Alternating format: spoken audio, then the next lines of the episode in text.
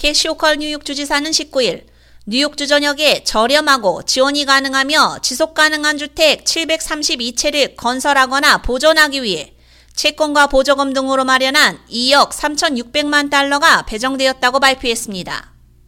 이 자금 조달은 수도 지역, 핑거레이크, 허드슨밸리에 위치한 네 곳의 개발 지역에서의 주택 공급을 확대하게 됩니다. 이 프로젝트들은 공공주택을 업그레이드하고 현대화할 것이며 취약한 인구를 안전하게 수용하고 주정부의 기후 목표를 앞당기는 지속 가능한 특징들을 포함하는 현장 서비스로 노숙자들을 퇴치할 것으로 내다보고 있습니다. 호컬 주지사는 저는 주택 공급을 늘리고 뉴욕의 주택 위기를 해결하려는 행정부 임무의 일부로 우리 주 곳곳에 주거 기회를 확대하는 데 전념하고 있다며 이 투자는 노인, 참전용사, 가족을 위한 700채 이상의 저렴한 주택의 조성과 보전을 지원하고 뉴욕을 모두에게 더 저렴하고 살기 좋은 곳으로 만드는데 필수적인 가치 있는 공공주택에 새로운 활력을 불어넣을 것이라고 말했습니다. 이날 발표된 기금은 취약계층을 위한 지원 서비스를 제공하는 1만 가구를 포함해 뉴욕주 전역에 10만 가구의 저렴한 주택을 건설하거나 보존하는 호컬 주지사의 250억 달러 규모의 주택종합계획의 일부입니다. 또한 5만 가구의 전기화도 포함되어 있습니다.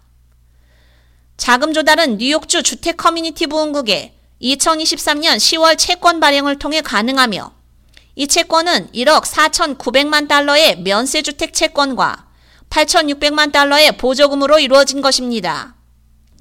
프로젝트 중 3개는 뉴욕주 에너지 연구 개발청의 청정 에너지 이니셔티브에서 200만 달러 이상을 사용해 더욱 높은 수준의 지속 가능성과 탄소 감축을 달성할 예정입니다.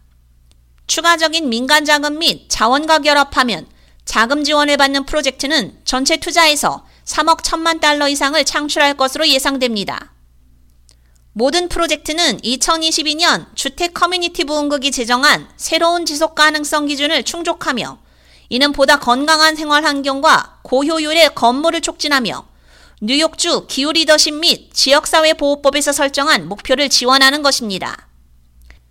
주택 커뮤니티 부흥국의 주택 자금 조달은 지역 경제 개발 계획을 발전시키고 모든 지역에서의 주택 자금 조달을 확대하며 취약계층을 위한 지원 서비스로 노숙자를 퇴치할 뿐만 아니라 저소득 가구를 위한 정보 격차 해소 및 주정부의 탄소 감축 목표를 달성하기 위해 고안됐습니다.